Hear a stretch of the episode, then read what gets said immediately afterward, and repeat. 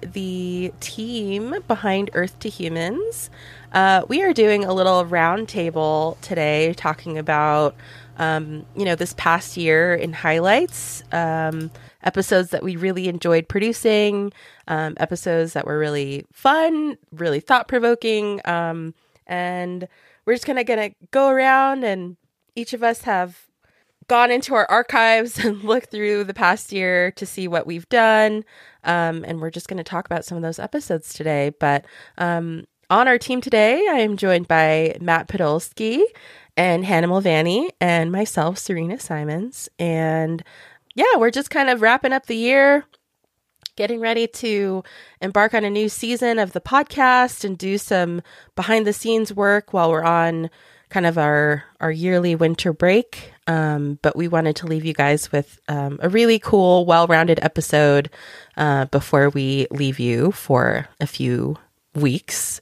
Um, and then we're going to end the episode talking about COP28, which is like a big deal right now in the world of climate. Um, and just kind of hear from each other what we've been reading about, hearing about, and what's making us nervous, what's making us maybe hopeful. Um, but we'll get into that in the second half of the episode. But yeah, just kind of catching up a little bit since our last episode. Um, my last episode was with a Ukrainian biologist, and I thought that episode was really interesting to record. Um, he's living in Kiev right now, which was really crazy because it's still, you know, such a, a big target um, militarily. But uh, yeah, if you haven't listened to that episode, definitely recommend going back, checking that out, and um, yeah, just checking out all the other episodes that we've done um, so you can kind of get a sense of what we're going to talk about today. But um, yeah, maybe I'll throw it to both of you guys to start, whoever wants to go first, with an episode where you learned the most, be it an episode you produced yourself or an episode that somebody else did, but an episode where you learned a lot. I, I can jump in you, you, unless unless you're ready to go, Hannah. I mean, th- this is tricky, right? Because like I was tempted to name our most recent episode, the one that you just mentioned, Serena, the quieter victims of war, where you interviewed um, that Ukrainian biologist.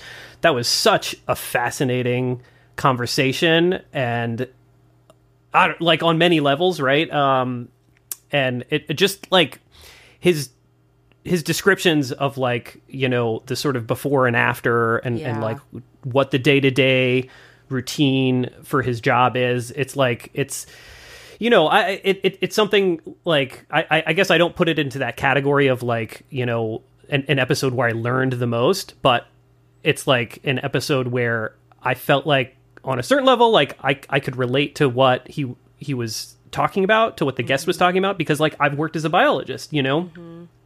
But then like that just that dramatic shift in the daily routine uh is just I I- think because I could relate to like you know uh some of the sort of stuff he was talking about like about what he was doing before the war intensified Yeah. uh it, it was just really impactful for me um so I, I would definitely like folks if you haven't listened to that episode that's i think a really important one for folks to listen to but uh i'm kind of playing a trick here and and naming two episodes um the um the the one I wanted to mention as far as like an episode where I feel like I learned the most um was uh the rise and decay of the wood wide web. That was on my Um, list too. Yeah, and like it's it's just one of those things where and and I've I've mentioned this episode like many times in conversations with friends, right? Because like this comes up in conversation, like people talk and and you know, I, I think because like I have a background in biology uh and just kind of like environmental storytelling, folks bring this topic up and you know uh, i'm always very eager to like uh, talk about and, and explain some of the lessons that were put forward um, by the guests in, in that episode.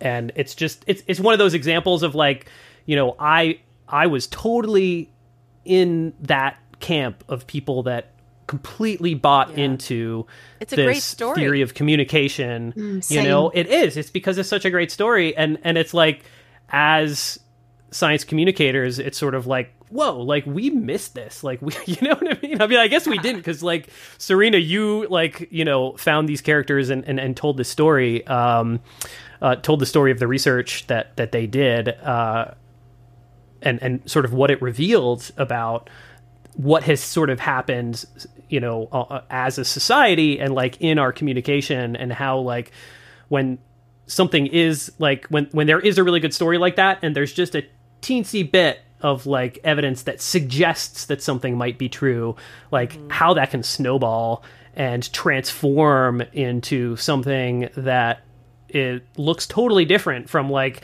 the the origin of of that idea or that tiny piece of evidence that you know makes that initial initial suggestion And also the So- dangers of like walking that science back. You know, we talked at the end of that episode Right. about, you know, people's interest in this particular story because it is like such a connecting, engaging, interesting way to view trees and the forest and fungi.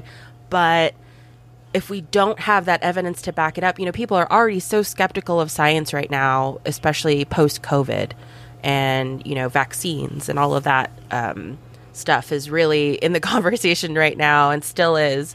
Um, you know, so I think like belief in science and trust in science is so important.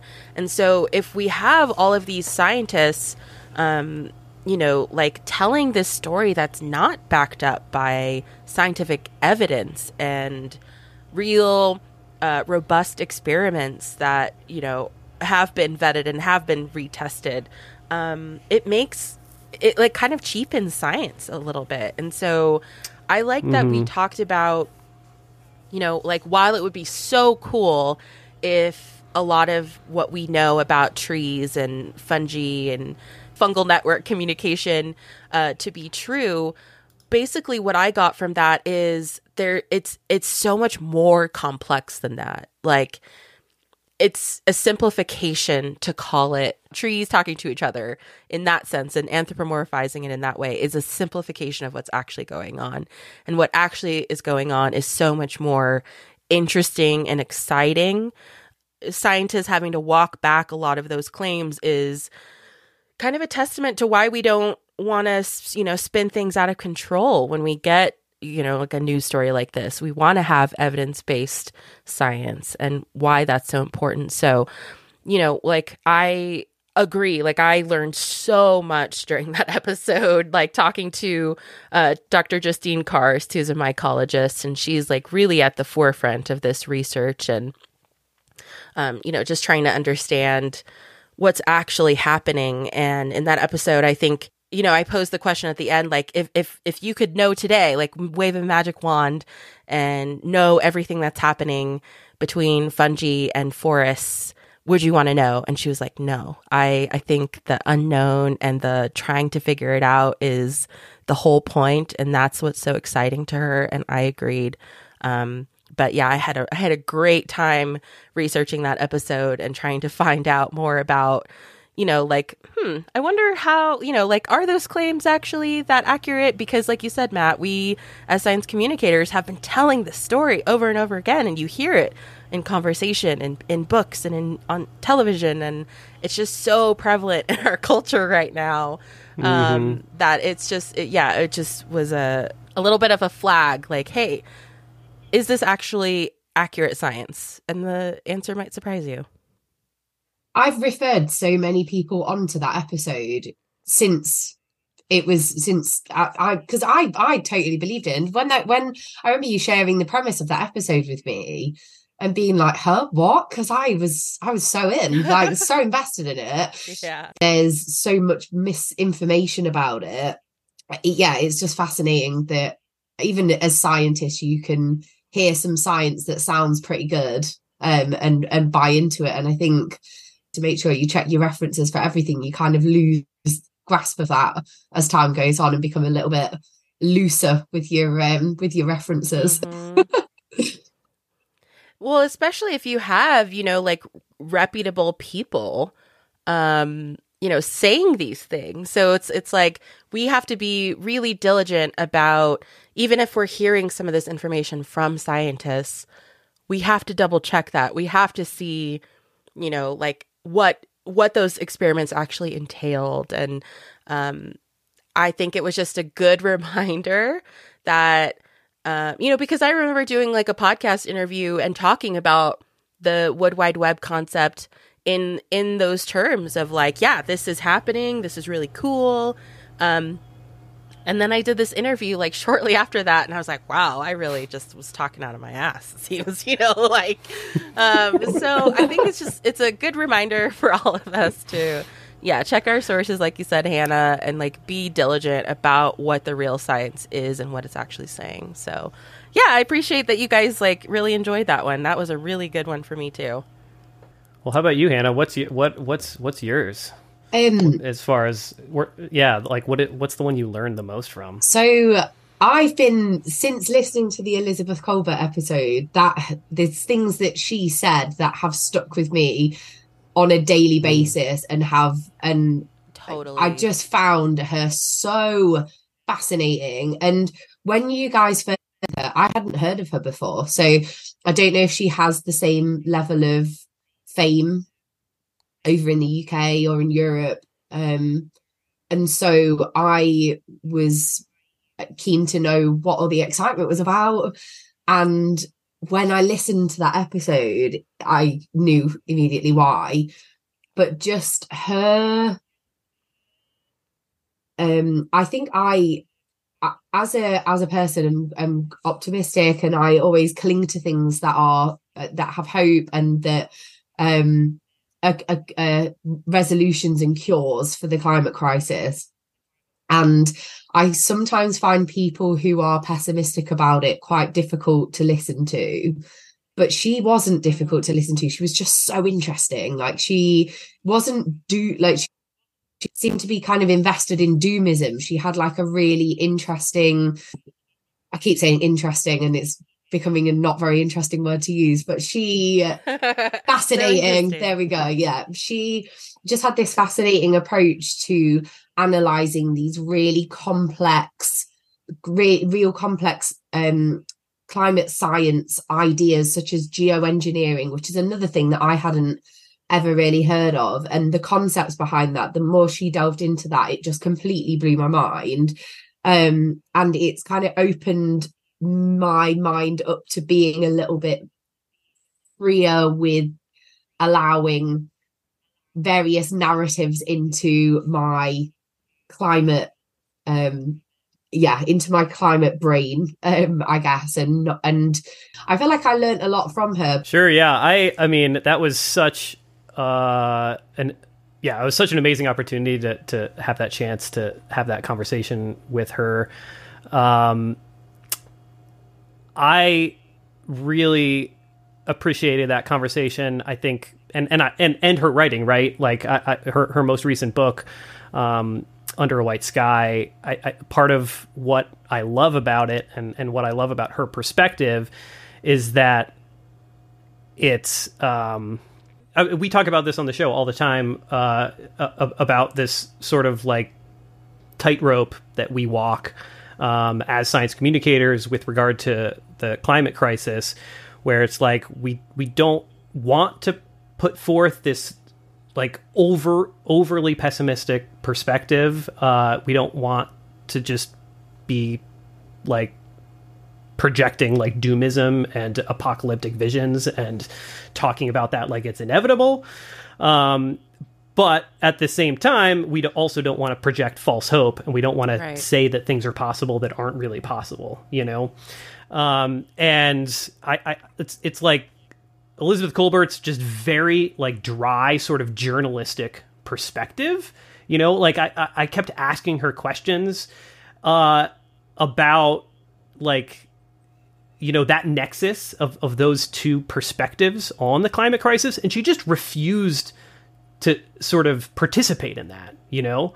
Um, uh, you know she's like I, I like all i you know she said multiple times in, in the conversation like all i can do is just tell you like what i learned from the scientists and like you know her sort of job she she i think she views her role as sort of like sort of collecting all of that information and putting it into like one cohesive narrative and putting that out there for people you know Yeah. to sort of form their own opinions right on where we're at and how much hope is unrealistic you know um, yeah. And what well while there was like a lot of hope in that conversation, like it really freaked me out. It really freaked me out. Me too. Yeah. the conversation around geoengineering and the title of her book under a white sky and putting reflective particles in the atmosphere that would turn the sky from blue to a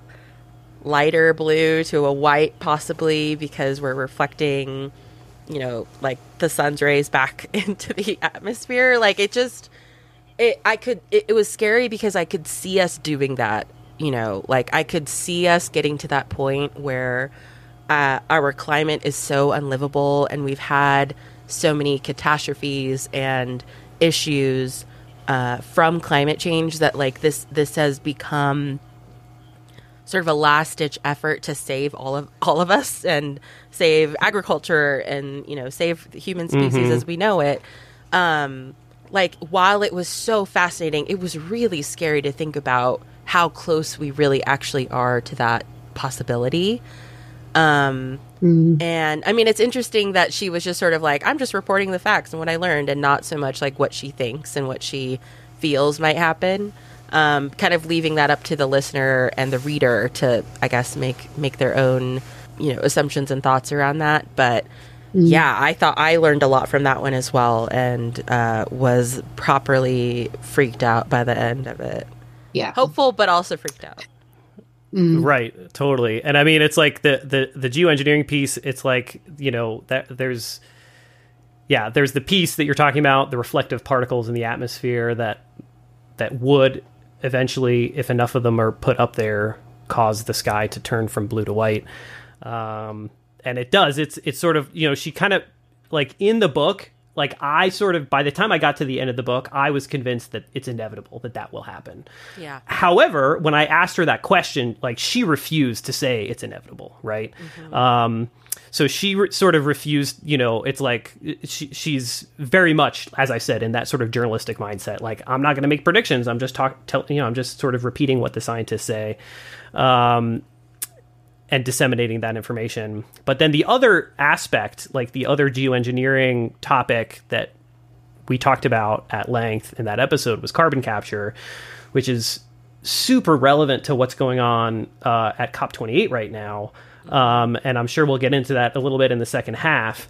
But like one of the things that she talked about in the section about carbon capture is how all of these uh, sort of um, models and like scenarios that have been put forward by all the scientists like working for um, the UN and all these scientists that are participating in COP28 right now, like the only scenarios that still exist that that keep us below 1.5 degrees of warming include lots of carbon capture. Like we can't that goal is now unreachable without carbon capture. And we still haven't like, you know, the the carbon capture is being put into these formulas and these models without us actually knowing whether it's possible to scale it up to the degree that we would need to in order to keep us below 1.5. Mm-hmm.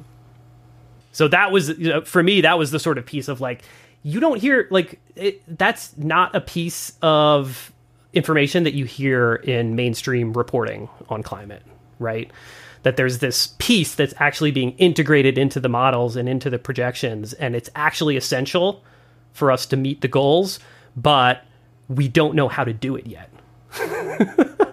yeah So Yeah, definitely check that episode out, uh, listeners, if you haven't uh, listened to that one yet. That one was a great one with Elizabeth Kolbert and her book, Under a White Sky. Totally. Well, how about you, Serena? What was uh what was the episode that where you learned the most? Well, you stole mine, Matt, because I was. Oh, gonna sorry. Say, I was going to say the rise and decay of the Wood Wide Web, but now I have to pivot because you stole mine. But um, I, I, I thought another one that I could highlight is um, one that I did with um, Laura Briefer on the disappearance of Great Salt Lake. Um, Mm, yeah. And if folks haven't or maybe aren't aware, um, Great Salt Lake is a huge saline lake. Um, and it's a huge migratory stopover for birds across the world. So it's like very important for like the the the worldwide movement and success of birds globally. Um, it's disappearing at a really alarming rate uh, because of droughts that we're having, and also climate change and all these other factors. Um, water being taken and used for the growing population there, and in other you know cities outside of um, Salt Lake City. But you know, I I kind of learned that you know, for someone in her position, she's kind of in charge of the water and, you know, like the concept of water being like a public utility is really interesting because I think that's going to start changing as water becomes more of a limited resource and a more scarce resource.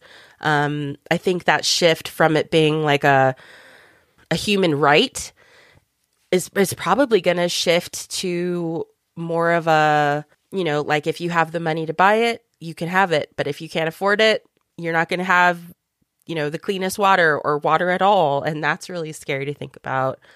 Um, but she kind of outlined like how we got to that place, um, why they settled in Salt Lake City, even though it's a place that doesn't get a lot of water. Um, and you know how they're kind of managing trying to get people to move there but also like we can't provide water to all of these people. So it was kind of this big cluster of issues. And all the while great salt lake is shrinking and disappearing. And so not only for humans is it having this great impact but also on the wildlife and also on you know like i said these migratory birds and you know what happens with these saline lakes is if they dry up, they have so many heavy metals at the, the bottom of the lake that when they dry up, that stuff gets aerosolized into the air. And that's very, very toxic to breathe in. It can give you cancer, it can give you all kinds of nasty stuff. Um, and then, you know, that becomes like a, a dead area for wildlife. And um, you know, so we talked a lot about that. I learned so much about just like how you manage a huge population of people and how you have to make those decisions and how a lot of them are just politics more than like practicality and what would actually work for everybody. You have to be beholden to, you know, like all these stakeholders. And I just, by the end of it, I was like, wow, I really, really don't envy being in that position uh, for her. So it seems like a very challenging job, but I definitely learned a lot from that one. Yeah, I agree. That was a really fascinating conversation, and like I think for I, I think for both for both of us, Serena, I feel like you and I probably live about equidistant to um, Salt Lake City. Yeah.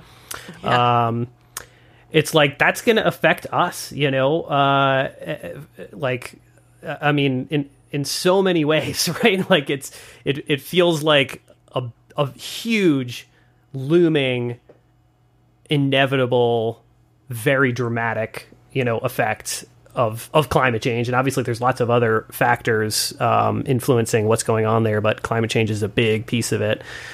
Um, yeah, it, I mean, you're right, Serena. It was a very fascinating conversation. The politics behind it, and just like some of the, you know, you could really like tell in sort of the way that Laura Briefer like responded to some of your, some of your questions that she was like like maybe holding back or maybe just kind of like like she had to say Totally. things in a certain way or present a certain perspective because of the politics surrounding the issue and because that she can't yeah she can't drive people away you know she her job she like even if she wants to say like please stop coming to salt lake city she can't say Right. that yeah. Yeah. and i i definitely felt that restraint from her as well um where you know like her job can't be to um, you know scare people away from coming here even even if the the facts are saying otherwise. Yep, yeah. For sure. well let's move on to uh, a lighter side of things. Um thanks everyone for yeah i thought i thought those were kind of spot on with how i was feeling about really really impactful uh interesting engaging thought-provoking episodes that we've done this past season. Now let's move on to episodes where it was really fun. Listen like fun can mean a whole bunch of different things to you but you know like what if you had any particular guests that you thought were like interesting and engaging to talk to um, and you just really enjoyed listening to the conversation Yeah, totally. Um, I can jump in to keep our, um, you know, keep the order consistent. I mean, this this is an easy one for me because uh, I had so much fun talking with uh, science fiction author Blake Hausman. dude that was mine Um, too you keep stealing my Oh my gosh, I keep stealing yours, Serena. Sorry. Uh, that's what happens when you let me go first. i guess Um, that's true i should learn my lesson I just I don't know. This was like I I am like a sci-fi nerd. Um, I have been for a long, long, long time. Um, and I love just like interesting and weird and obscure science fiction. And you know, I happened to cross this uh, this novel called "Riding the Trail of Tears," um, that is this just bizarre, crazy science fiction story. Um, and yeah, you know, I read the book and like became moderately obsessed with it and and just felt compelled to like reach out to the author and you know was able to to connect with him eventually. And when uh Blake and I got on the call together um it was just like I don't know, it was one of those conversations where we just like fell into it and it felt like you know, it felt very natural and organic right from the beginning. Like like we knew e- like we had known each other for for years or something, you know, um, or like we were continuing like a long running conversation.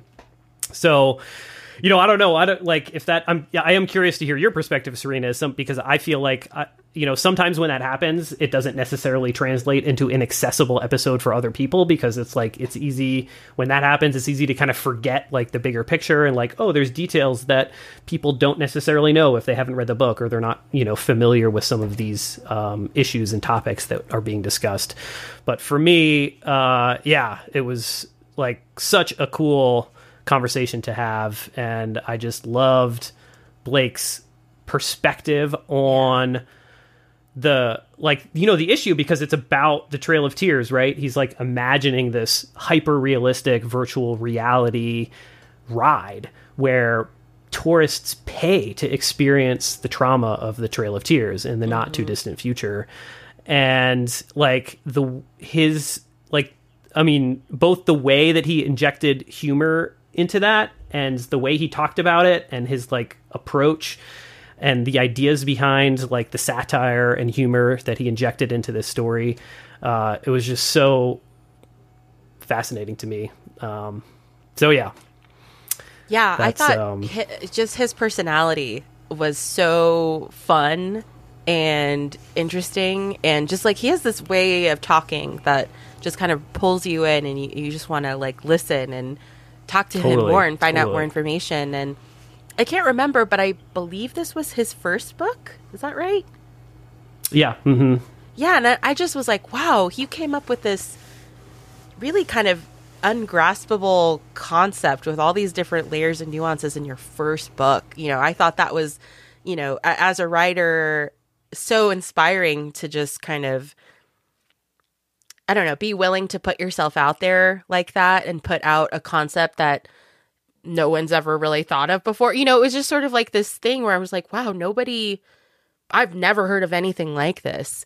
And the fact that he's an indigenous writer is like we another testament to me why we need more perspectives in, you know, creative fields and scientific fields because different people bring so many different ideas to the table.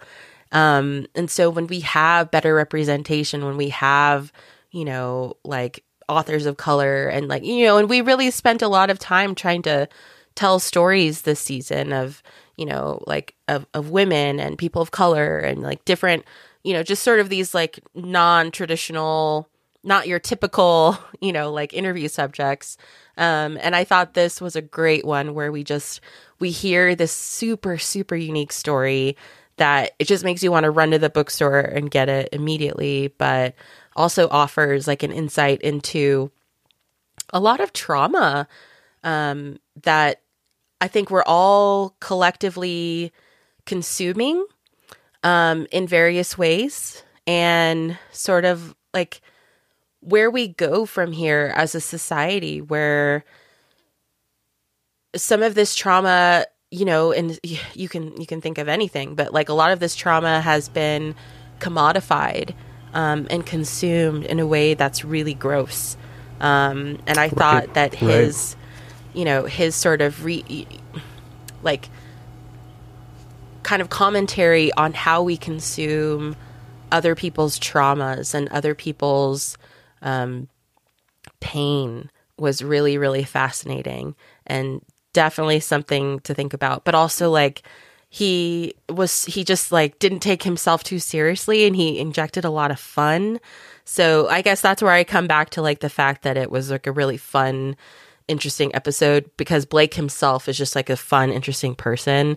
Um, and the story is just going to blow your mind. So, yeah, I really, really like that one too, Matt. That was a great episode.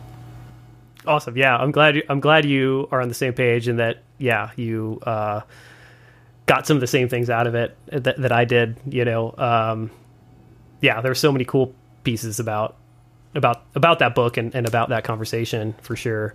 Yeah. All right, Hannah. I just like, or I feel like all of the episodes um this season have just been so fascinating and such like a wealth of topics as well. Um, and everyone that I, every guest that I've had, I could have spoken to for days. Um, and uh, like whittling the episodes down. Like one of my episodes was two hours. when I finished it, and I was like, I really have to stop talking. And then we cut the episode. We we we stopped recording, and then we talked for like another half an hour. Um, and yeah, I mean, I'm I'm gonna highlight probably like my favorite group of people that I spoke to. Um, well, no, picking favorites is is bad, but because they, I think, I just always want to hear so many different perspectives on um on everything really but i mean the thing that really fascinates me as an environmental scientist is is trying to include every intersection and be an intersectional environmentalist who represents and uplifts any group that feels like they're not included. And as somebody who has a lot of gay and trans friends i it was something that had always interested me but i was seeking a story about it for a really for a while. And there's a few organizations and groups out there that are doing work in that area but it was the first film i'd seen that actually um, discussed the difficulties of being a trans or gay person within the environmental movement and the lack of representation. And it was a beautiful story and very much a love uh, like a love story um, which I raised with the with the director and the star and the director of the film are married. And when I said that it was a love mm. story, they were all like, "Yeah, oh my gosh, it so is." Um, they hadn't really clocked that before, but there's something very romantic and beautiful about the film and it was they were just a pleasure to talk to and they've gone on since then i followed them all on Instagram and they've all gone on to just keep going and doing these amazing things. They're all working together. Um, and they're just going from strength to strength and just smashing it within their uh, within the field. And it's just wonderful to see the to meet somebody at a certain po- point in their journey and their story and then to see them just continue on in that journey and and have so much success and be still amplifying that message and be receiving the praise and the the volume that they deserve. So I think they were my and they were just so fun as well. They were so fun and so silly mm-hmm. and so great and so passionate and I just love meeting people like that. Yeah, Hannah, that that was a really great episode and I just think another testament to you know like our show it's it's our show is about visibility and um, representation and like highlighting this beautiful lgbtqia plus story as it ties to marine science was so cool and and i don't know also just kind of like there's a there's an element of the film that's kind of heartbreaking right? Because like the the like the the conservationist that it focuses on is like kind of giving up on it because of how how exclusive everything feels and um, how hard it is to be like the only one and feel like the only one, right? And so um, I think telling these kinds of stories is so important. Um, and also with the backdrop of like, you know, the ocean and yeah, like this love story, like you mentioned, it was it was really, really great and really, really fun episode. Totally, totally. Well, Serena, are you going to give us? Do, I mean, we we took your first two choices here, so well, do you have a third choice? Lucky or? number three. um, I'm kind of torn. I guess, you know, if I had to pick one that we haven't mentioned so far, I think it would be our episode with Taylor Quimby talking about ticks in our episode mm. called Socks Over Pants uh, which I thought was such a fun sort of like kind of com- commit like we all could commiserate together because we all have Lyme disease. um, and you know, just kind of like talking about the weird and wonderful world of ticks, which are so gross and so cool at the same time.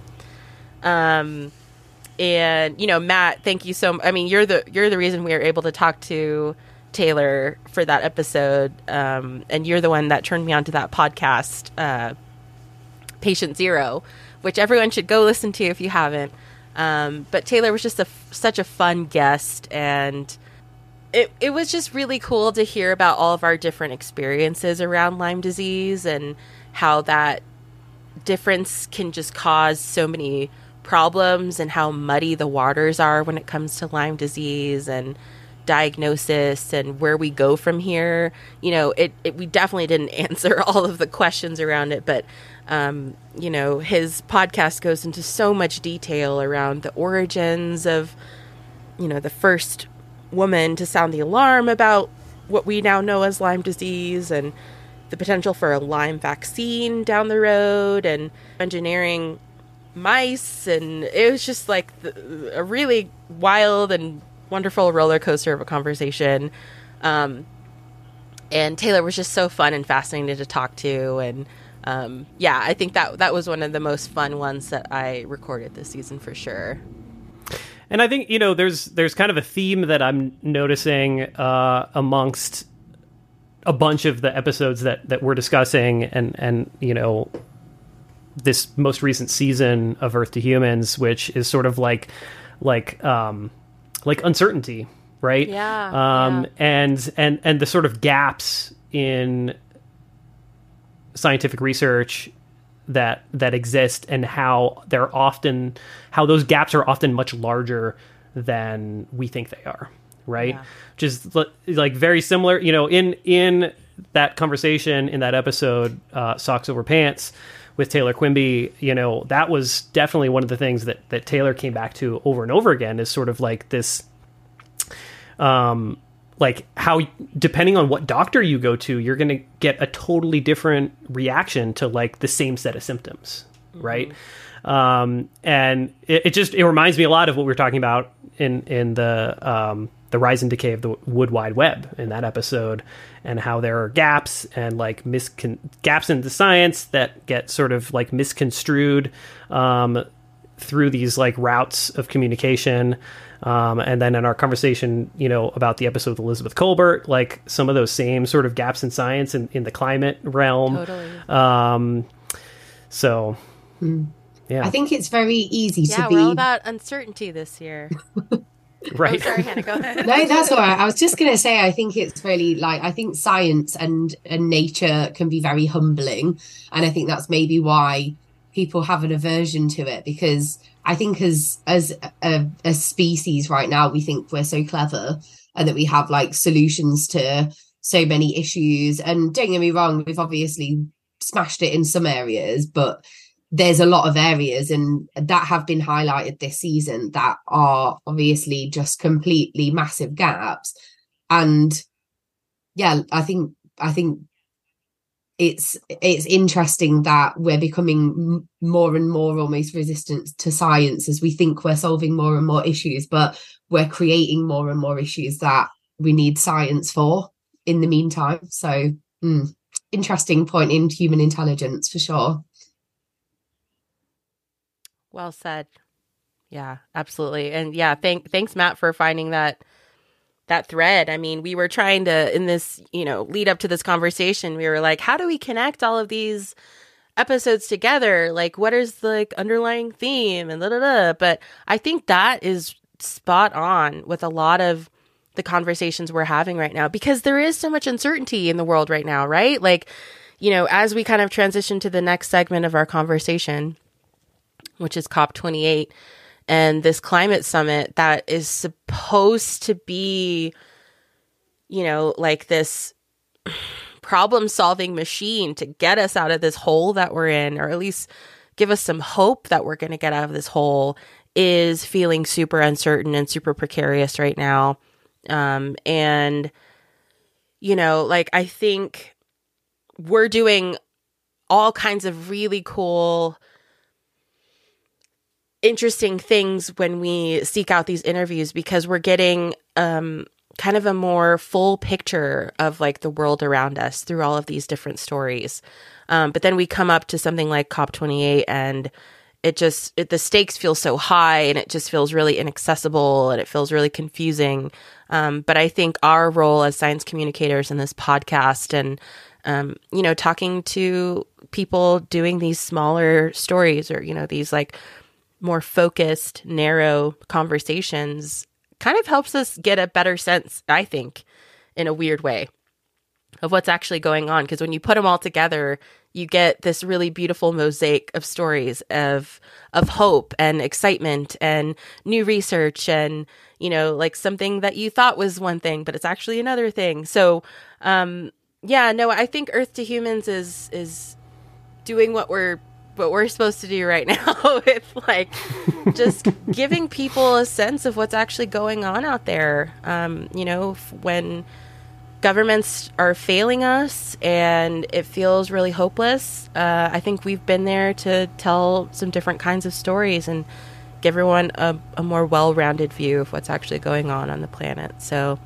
yeah thanks guys for a great season. This was a really really good set of interviews that we did um, and ex- i'm super excited to see what we do next season next year um, I'm with you, know. Serena. I mean, that's it's. I think. I think. Oh, sorry to cut you off there, but I No, mean, I just. Yeah, I just want to reiterate that I feel like I'm I'm really stoked about the content we were able to produce this past season. I think Yeah. it's we definitely elevated definitely elevated our storytelling, I think, for sure. Um Mm-hmm. yeah, it's I'm I'm definitely stoked to dive into the next season. Yeah You know, take these take these few months to kind of um hone in on uh yeah what you know what that next step looks like for the show Yeah, and, you know, these were our choices, but uh, you know, I'm curious to know what our listeners thought. You know, having gone back into this past year into the archives of what we talked about, um, what came up for you? What was super exciting to listen to? What was engaging? What was informative? What was fun? Um, you know, we'd love to hear from you guys. So, um, you know, definitely find us on Instagram, Facebook, TikTok, um, or write us a little review right here where you're listening. Um, but yeah, let's move on to kind of the the final segment of today's show, talking about COP28. Uh, I just want to hear from you guys, like, what are your initial thoughts uh, about COP28, and like, before we even get into the details, like, what do you think about it? Oh, I'll go first because uh, we may as well take it in turns. Lay it on um, us, Hannah. I am so disheartened. And I think someone raised a really Same. good point that I saw the other day that was at least they exist. At least COP exists. And it's very much a step in the right direction that these things actually mm. exist.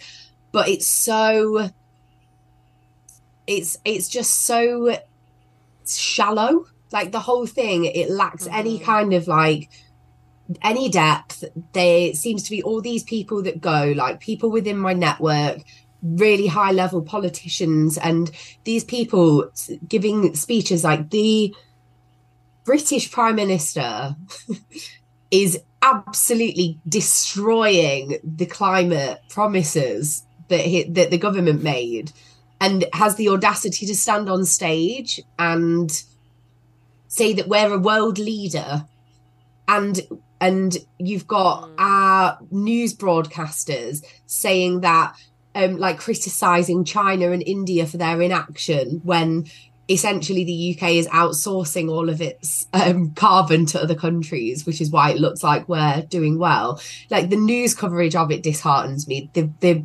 the structure of it itself and the people that they have involved, all of it just feels so rubbish. So generally not a great feeling for me. if you hadn't guessed. Yeah, I mean to your to your to your comment about like at least it exists, part of me is sort of like even even though the fact that it exists and it's supposed to be doing one thing and it's not succeeding, like is is the fact that we're spending like so much brain power, journalism, participation, interest, like engagement on this thing that's pretty much a big sham. Like is is that a distraction? Is that sort of a way for politicians, countries to pat themselves on the back and kind of get away with doing really bad things because we can say, oh, you know, we had this climate summit, we all met, we all talked about it, and we all tried to find solutions. And we didn't find any solutions, but you know, we, at least we talked about it. At least we showed up. You know, I I kind of wonder if something like this that's so high level and highly talked about and is sort of like feels like the last like ditch effort to actually get something done. I wonder if that is more of a distraction than it's worth. When I heard the fact when I heard that um that kind of commentary at least it exists I was like, well, uh, yeah, because that means there's like a global understanding and a global agreement that um, climate change exists. Then you hear some of the comments coming out of pre-conference saying about um, from the guy who's running it, saying that mm-hmm. by by removing fossil fuels, we'll be going back into caves and right. the and the and then questioning the science. And that's the person leading it. So even that reassuring reassuring myself that okay maybe this is a conference based on acceptance of science. Even that got stripped away. So mm. matt? I mean i don't like it's uh, i i i do feel like something like this is necessary if we have any hope of making any progress on climate. To your point, Hannah, of like at least it exists. I like I think that's a valid point. You know, um, you know, I, like obviously I can imagine like a thousand different like incarnations of it that would be a lot more productive. Um, but but you know, at the same time, I don't know. It's like how do you how do you bring together the leaders of every country on the planet and get them to a- agree to all these things? You know, um, it's it is it is a monumental task. I just feel like Uh, it's an impossible task. Like, and I think that's where a lot of like Gen Z's anger is coming from right now, where they're growing up and have to live the rest of their- lives in a world that's basically crumbling around them.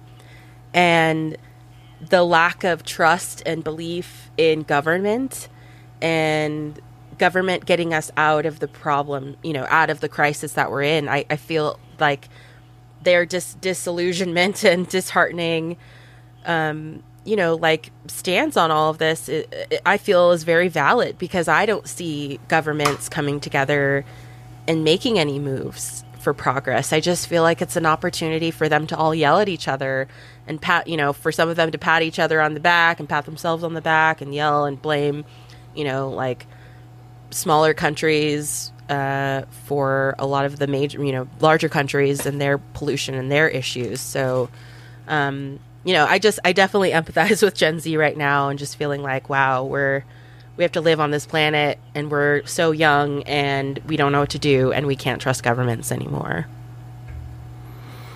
Yeah, I mean, I, I think I I feel all those things too, right? Like, but, Yeah. but at the same time, it's like it's you know like we can't just like uh, it, like there there I I think there is a uh, an ever growing group of people that are just like fuck it.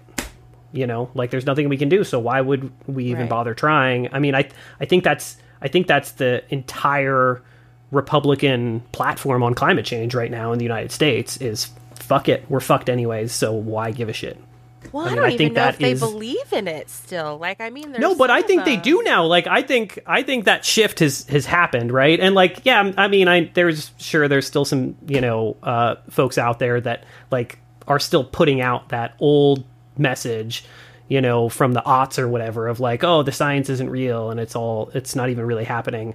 But Well, like, like from my perspective, Vivek Ramaswamy, he said on the the stage for the Republican uh, debate, he was like, "Yeah, climate change is bullshit. It's not real. It's a democratic, liberal, you know, woke agenda." And he's saying that, and so many people believe that. So I don't know if I like. I, I see what you're saying, Matt. Like, I think there is a shift, but I do think that there's still a huge section of the Republican Party that just like straight up does not believe in climate change. Yeah, I guess. I mean, yeah, I guess I can't deny that that that, that that's true. But like the, I guess, I guess like the folks that I know, like the the folks that I interact with who are conservative politically, like would never attempt to like argue with me about the the reality of the climate crisis, right? Like the argument I get is like we're fucked. So like why are you spending so much effort on this? Like that the, the things that are going to happen are inevitable. Um and it it's like there there there are definitely people on the far like conservative end of the spectrum politically who are now borrowing talking points from like you know that like from gen z right? From like this liberal gen z perspective of like just throwing up your hand and be like i don't and there's and, and, and it's hard to like refute that right? Like i don't necessarily have a counter argument to that because it's like you're yeah you're kind of right. Like we are fucked in a sense but at the same time i think like it is also true that because of the nature of what's going on with the climate like a small policy change implemented today can have an outsized impact 10 20 30 years into the future right? Like the difference between the difference between like 2 degrees of warming and 3 degrees of warming is enormous. Like like that's probably the difference between like millions of species going extinct versus not going extinct and like mm-hmm. millions or maybe billions of people dying versus not dying right? Like it it is like like the, the when there are wins even if they're incremental it is worth celebrating those wins you know because like projecting that out into the future it's going to have even if it feels like it's not having a dramatic impact now um very small like changes that that affect very small differences in the climate in the future are still very meaningful. I think it's just hard for me to wrap my head around, I, I guess, at least for the United States, because we change governments so often, you know, every four years or every two years with midterms and, you know, like, you know, Congress and Senate and everything.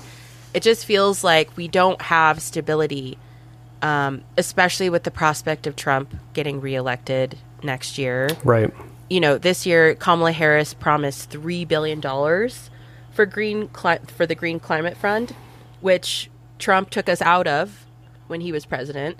Um, Right. And this fund is to benefit poor nations, you know, and so she, she'll make this promise of $3 billion, but that money still has to get approved through Congress, which, like, it, it just, it's hard for me to feel any type of way about that when it's like, you can promise as much money as you want, but that's a, a, a fully empty promise if you know it's not going to get passed through Congress.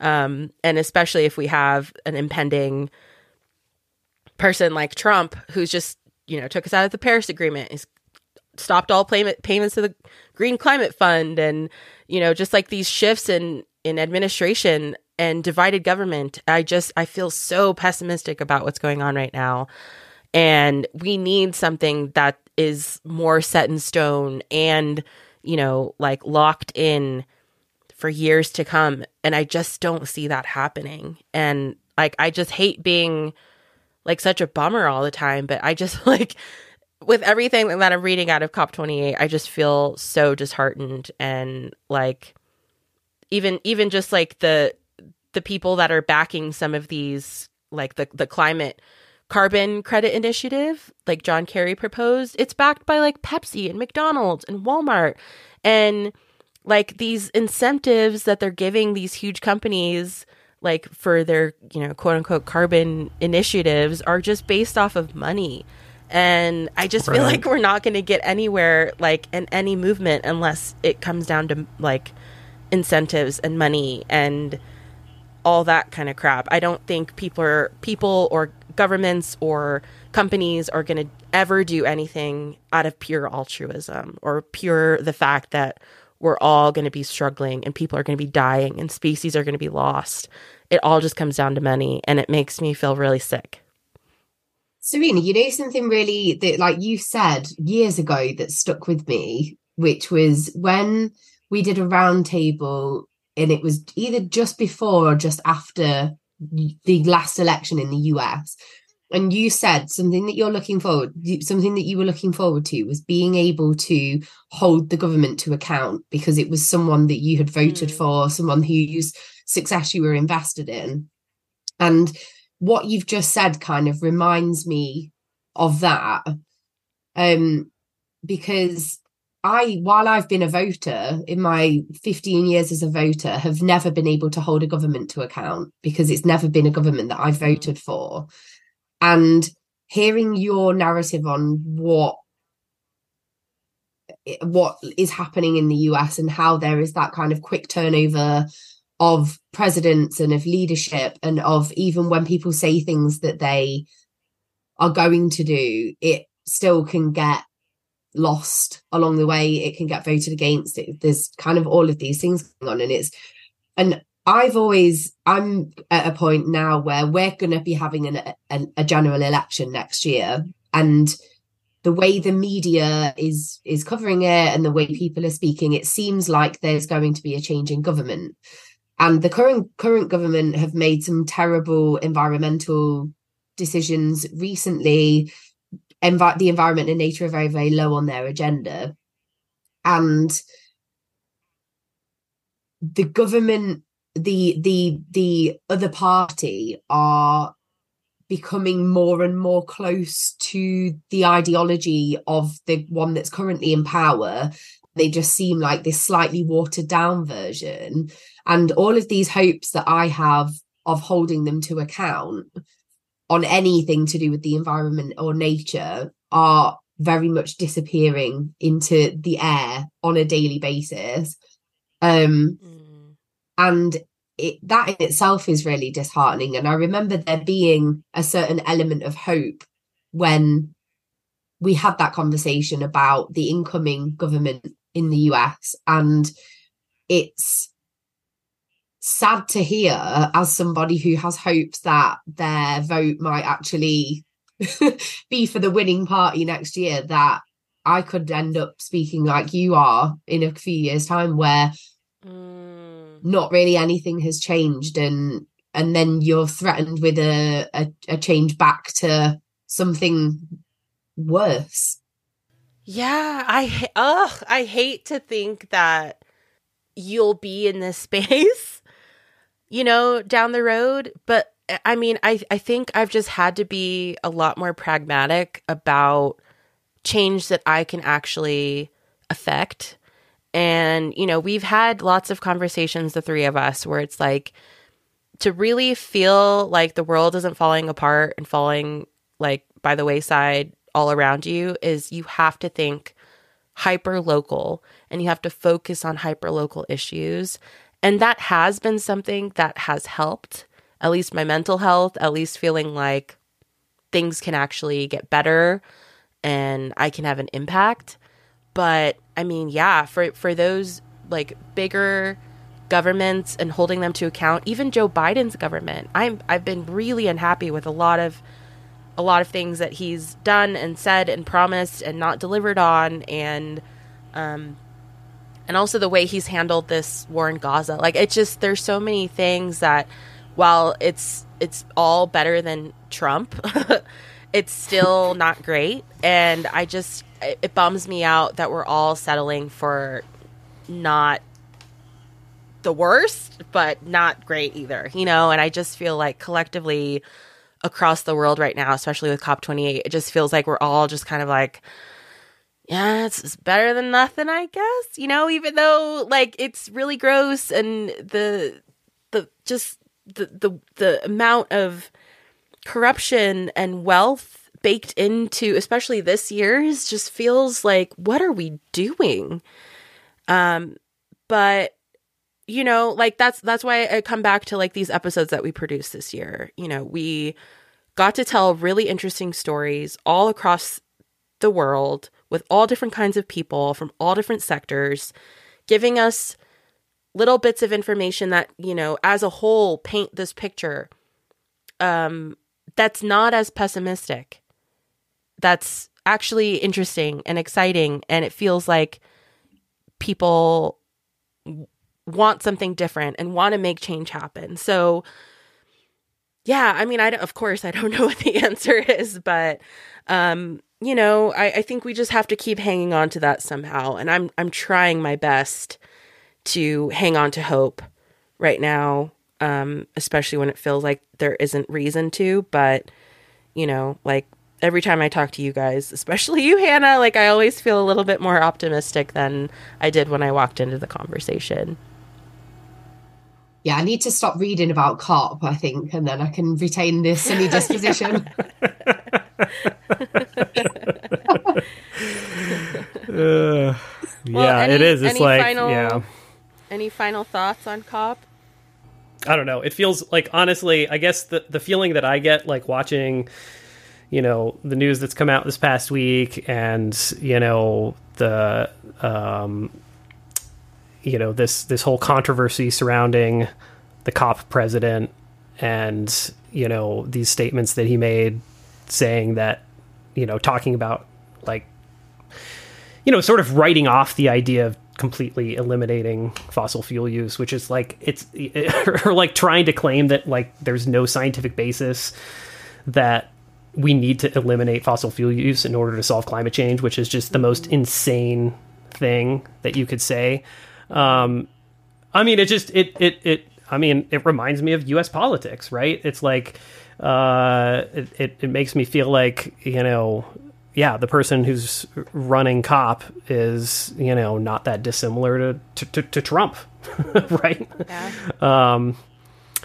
uh, so you know, I don't know. I mean, to to your point, Serena, like, I, you know, I don't know, maybe nothing is better. You know, I don't, I don't know, right? It's like, like we we engage in we engage in this practice of like trying to like analyzing what's going on in the present and trying to like sort of project out into the future like what's what's going to happen? Like what's the consequence of like these things that occur?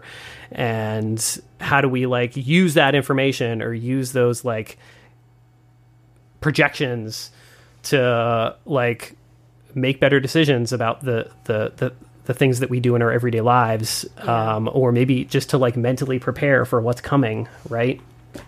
Um but I don't know, you know, yeah, like at a certain point you just have to look away, you know?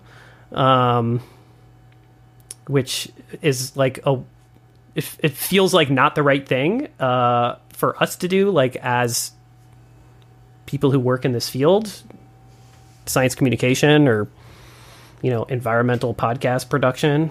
Um mm-hmm. but you know, yeah, like I, I agree. Um just got to look away at a certain point.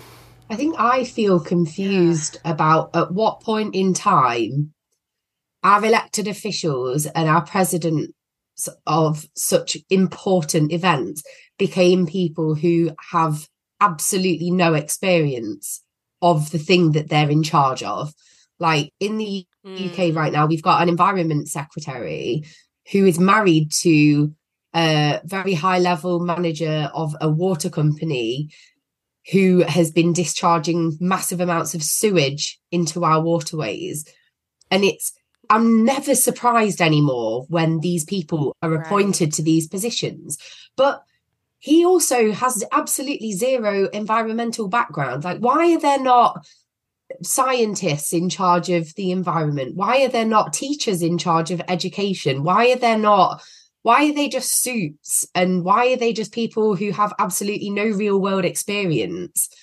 It just blow it just confuses me. Like surely at some point in our history the people who were in charge of these things actually knew about them.